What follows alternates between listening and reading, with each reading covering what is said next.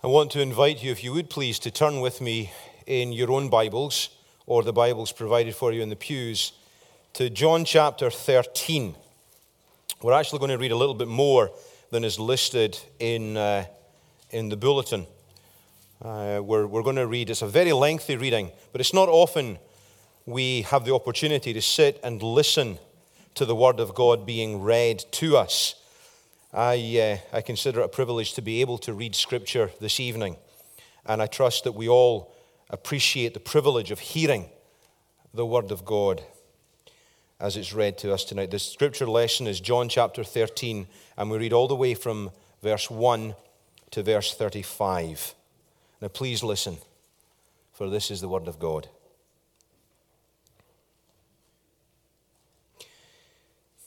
It was just before the Passover feast. Jesus knew that the time had come for him to leave this world and go to the Father. Having loved his own who were in the world, he loved them to the end. The evening meal was being served, and the devil had already prompted Judas Iscariot, son of Simon, to betray Jesus. Jesus knew that the Father had put all things under his power and that he had come from God and was returning to God. So he got up from the meal, took off his outer clothing, and wrapped a towel around his waist. After that, he poured water into a basin and began to wash his disciples' feet, drying them with a towel that was wrapped around him. He came to Simon Peter, who said, Lord, are you going to wash my feet? And Jesus replied, You do not realize now what I'm doing, but later you will understand. No, said Peter, you shall never wash my feet. And Jesus answered, Unless I wash you, you have no part of me. Then Lord Simon Peter replied, not, not just my feet, but my hands and my head as well. Jesus answered, A person who's had a bath needs only to wash his feet. His, his whole body is clean. And you are clean, though not every one of you. For he knew who was going to betray him. And that was why he said, Not everyone was clean. When he finished washing their feet, he put on his clothes and returned to his place. Do you understand what I've done for you? He asked them. You, you call me teacher and Lord, and rightly so, for that is what I am. Now that I, your Lord and teacher, have washed your feet, you also should wash one another's feet. I've set you an example that you should do as I have done. I tell you the truth, no servant is greater than his master, nor is a messenger greater than the one who sent him. Now that you know these things, you'll be blessed if you do them. I'm not referring to all of you. I know those I have chosen, but this is to fulfill the scripture He who shares my bread has lifted up his heel against me. I'm telling you now before it happens, so that when it does happen, you will believe that I am He. I tell you the truth whoever accepts anyone I send accepts me, and whoever accepts me accepts the one who sent me. After he had said this, Jesus was troubled in spirit and testified, I tell you the truth, one of you is going to betray me. His disciples stared at one another at a loss to know which of them he meant. One of them, the disciple whom Jesus loved, was reclining next to him. Simon Peter motioned to this disciple and asked, Ask him which one he means. Leaning back against Jesus, he asked him, Lord, who is it? Jesus answered, there is the one to whom I will give this piece of bread when I have dipped it in the dish. Then, dipping the piece of bread he gave it to Judas Iscariot, the son of Simon. As soon as Judas took the bread, Satan entered into him. What you are about to do, do quickly, Jesus told him. But no one at the meal understood why Jesus said this to him. Since Judas had charge of the money, some thought Jesus was telling him to buy what was needed for the feast or, or to give something to the poor. As soon as Judas had taken the bread, he went out, and it was night. When he was gone, Jesus said, Now is the Son of Man glorified, and God is glorified in him. If God is glorified in him, God will glorify the Son in himself, and will glorify him at once. Oh, my little children, I will be with you only a little longer. You will look for me, and just as I told you, just as I told the Jews, so I tell you now, where I am going, you cannot come. A new command I give you love one another. As I have loved you, so you must love one another. By this, all will know that you are my disciples if you have love one for another. Amen.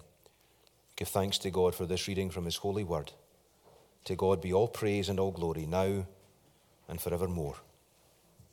Amen. In the ancient church and the medieval church, each one of the four evangelists, Matthew, Mark, Luke, and John, was, was uh, depicted as being represented by a, a particular symbol.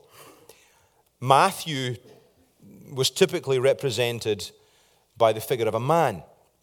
Mark was typically represented by the, the figure of a lion. Luke by an ox. And John by an eagle. Each symbol points to a different emphasis that each one of the evangelists has in telling his own version of the gospel. The symbol of John is an eagle. I think this is a particularly powerful image and symbol as it points to this, this, uh, this beautiful, majestic creature flying high overhead, surveying everything below, missing absolutely nothing. As surely as it absorbs the whole vision the whole panorama laid out before it. It can spot even the smallest of details happening hundreds of feet below. The cry of the eagle is quite remarkable. If ever you've heard an eagle cry, you you're surprised the first time you hear it. You might imagine that an eagle's call is, is very strong and resonant. But in reality, it's actually quite shrill. It's almost plaintive. As she flies over creation, looking to and fro, calling out to its young, it almost sounds as if it's weeping over what it sees. Legend has it that the eagle is the only creature that has the power to gaze into the sun. In fact, it was said that when an eagle aged, his sight dimmed and his plumage became dull, he would find a fountain somewhere on earth. And above that fountain, he would fly directly into the sun. And as he flew towards the sun, his plumage would be singed, his eyes would be cleared of the fog of age, and then he would plummet towards the earth and land in the cool, crystal clear fountain.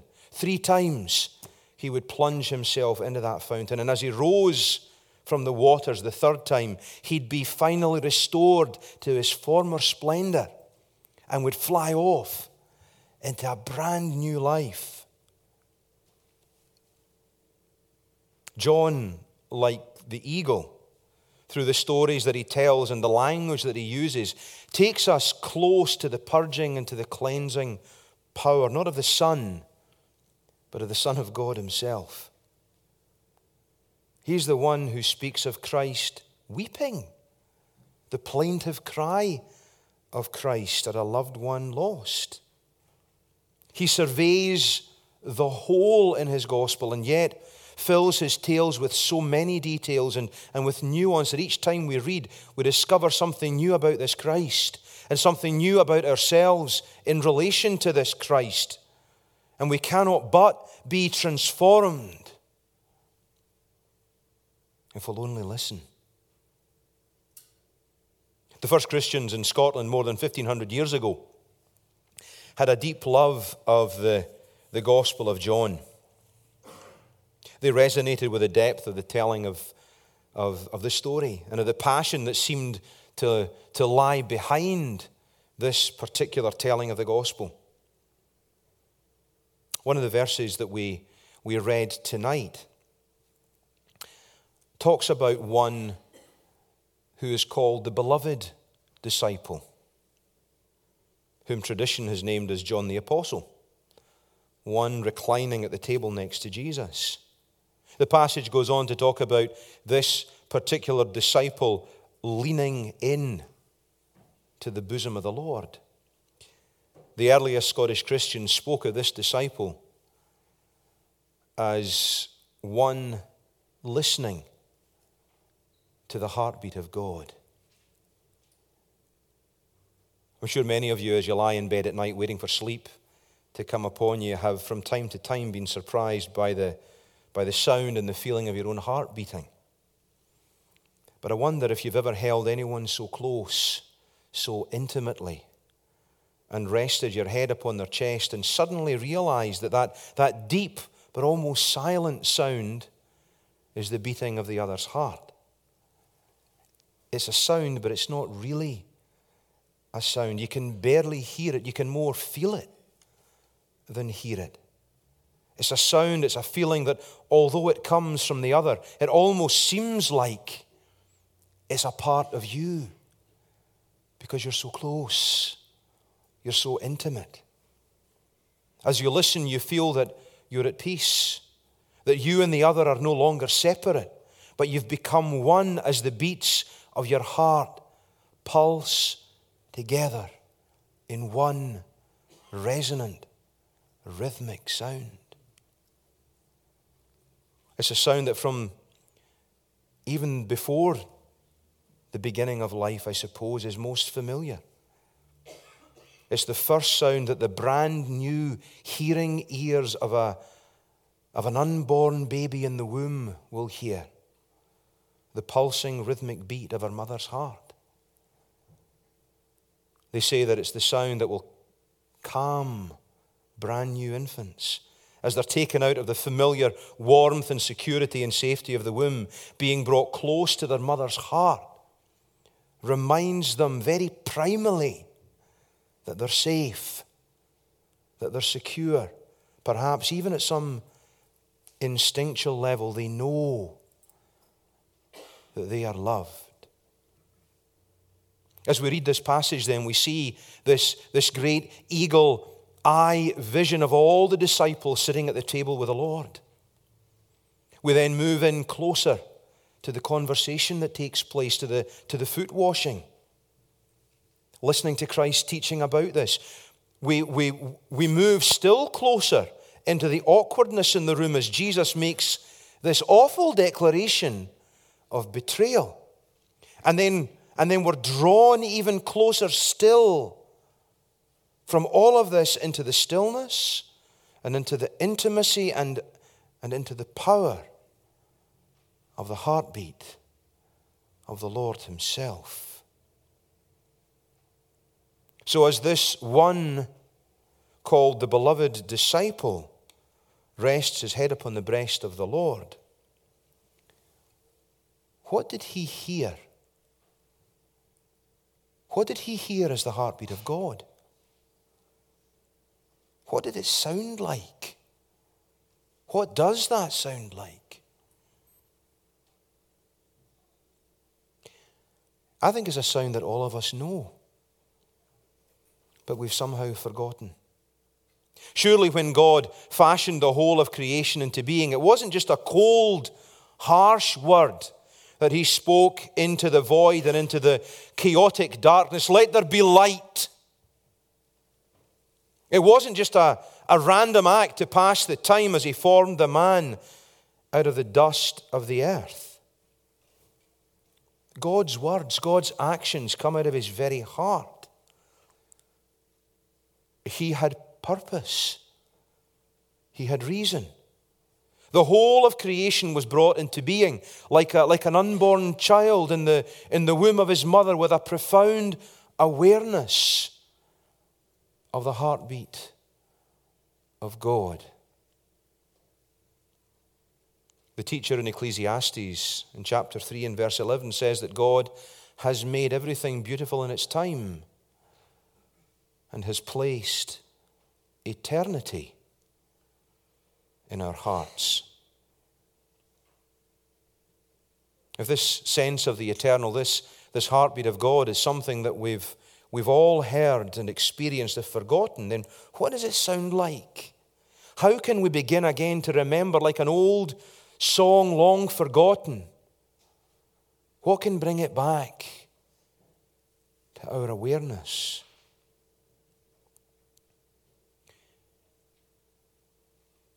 Don't you think it's significant in this passage that we're never told the name of this particular disciple? I think the fact that tradition has called him John spoils the effect of the telling of this story. He's not given a name, he's simply known as the beloved disciple the one who is loved. Not the one who loved Jesus, but the one whom Jesus loved. You see, the love of Jesus is primary, it comes first. Before we love Him, He loved us and loves us. The Lord says, I have loved you with an everlasting love. I wonder if we don't think of ourselves, that we have to get ourselves into a, a place of loving God. Though I wonder if we often think of ourselves that we have to do something pleasing and acceptable to God before He can ever possibly love me, before He could ever possibly accept me. I wonder if we even think that in the cross and through Christ's intercession, Christ himself is somehow changing the way that God sees us. Well, listen to how Paul puts it in Romans chapter 5. He says, While we were still far off, while we were at enmity with God, while we were still sinners, enemies of God, opposed to God, far from God, God loved us. This is the beloved disciple, the one who is loved by his Lord. We're not told what he thought of Jesus as if that's important. We're simply told that he is loved. That's first, and that's everything. It's the beginning, and that's the end. And that's how this whole passage begins. John sets the tone for us at the very beginning, and he reminds us of the nature and of the sound of the heartbeat of God. I wonder if you heard it when we read these words. I'm going to read them again. Having loved his own who were in the world, he loved them to the end. Later on, say those words again to yourself. Repeat them again and again. Do you hear the heartbeat of God in these words? Does it remind you of something that you may very well have forgotten? I think many of us see the cross of Christ as being all that the gospel's about, that it's only, only in the cross that the love of Christ and the love of God is revealed. Now, absolutely, the cross stands at the center of the Christian faith, and it was on the cross that Christ made everything right. He brought the beloved back into the arms of the lover.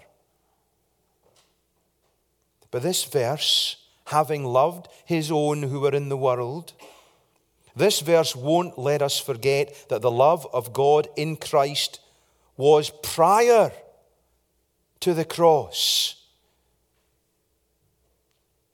And typical of John's gospel, the second part of the verse, he loved them to the end, leaves us with a multiplicity of meanings. It points beyond that moment when Jesus is with his disciples, beyond that moment to the very end of his life, he loved them unto death. But it points even beyond that, doesn't it? It points to the end of all things temporal. He loved them to the end of time. And then, in typical understatement, it points even into eternity itself. I suppose you could say the verse actually says he loved his own from before time began, before they could even imagine being loved by such a one. And his love for them extends beyond time and never dies. Every time, every time I perform uh, the baptism of an infant, you will hear me say these words for you, Jesus Christ came into the world. For you, he lived and showed God's love. For you, he suffered the darkness of Calvary and cried at the last, It is accomplished. For you, he triumphed over death and rose in newness of life. For you, he ascended to reign at God's right hand. All this he did for you, even though you do not know it yet. And so the word of Scripture is fulfilled. We love because he loved us first. There's one other thing I want you to notice. There's many things we could talk about in this passage, but one final thing I want you to notice about this passage. We're told that, that all of this takes place one night during a supper. It's significant, though, that in John's gospel, this is not, this is not the Passover meal. John is very, very clear about this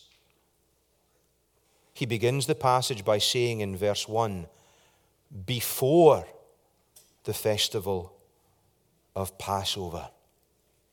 This is not a Passover meal. So, for John, in his telling of this story, this is a meal just like any other meal. And yet, it's a meal unlike any they had ever had before. In his book, The Life of the Beloved, Henri Nouwen writes this about meals. Isn't a meal together the most beautiful expression of our desire to be given to each other in our brokenness? The table, the food, the drinks, the words, the stories, are they not the most intimate ways in which we not only express the desire to give our lives to each other, but also to do this in actuality? I very much like the expression breaking bread together because there the breaking and the giving are so clearly one. When we eat together, we are vulnerable to one another. Around the table, we can't wear weapons of any sort. Eating from the same bread and drinking from the same cup calls us to live in unity and peace. This becomes very visible when there's conflict. Then eating and drinking together can, can become a truly threatening event. Then the meal can become the most dreaded moment of the day. We all know about painful silences during dinner. They contrast starkly with the intimacy of of eating and drinking together.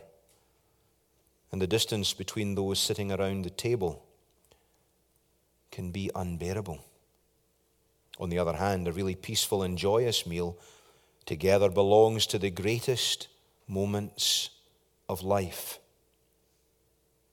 Don't you think that our desire to eat together is an expression of an even deeper desire to be food for one another? Don't we sometimes say that that was a very nurturing conversation, that was a refreshing time? I think that our deepest human desire is to give ourselves to each other as a source of physical, emotional, and spiritual growth. Isn't the baby at its mother's breast one of the most moving signs of human love? Isn't tasting the best word to, to express the experience of intimacy? Don't lovers in their ecstatic moments experience their love as a desire to eat and to drink one another? As the beloved ones, our greatest fulfillment lies in becoming bread for the world. That is the most intimate expression of our deepest desire to give ourselves to each other. End quote. As we share in this meal, then, with the Lord who loves us and loved us first, and as we share this meal with one another, let's incline our heads to his breast and let's listen. And perhaps, just perhaps, we might hear the heartbeat of God. In the name of the Father, and of the Son, and of the Holy Spirit. Amen. And let us pray. We pray responsively from the bulletin, the prayer of confession.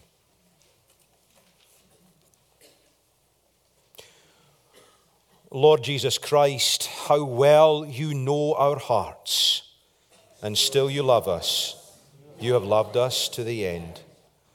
We have denied you, and we have denied our calling to serve one another. We have betrayed you, and we have betrayed your commandment to love one another. Pour out your spirit of grace upon us.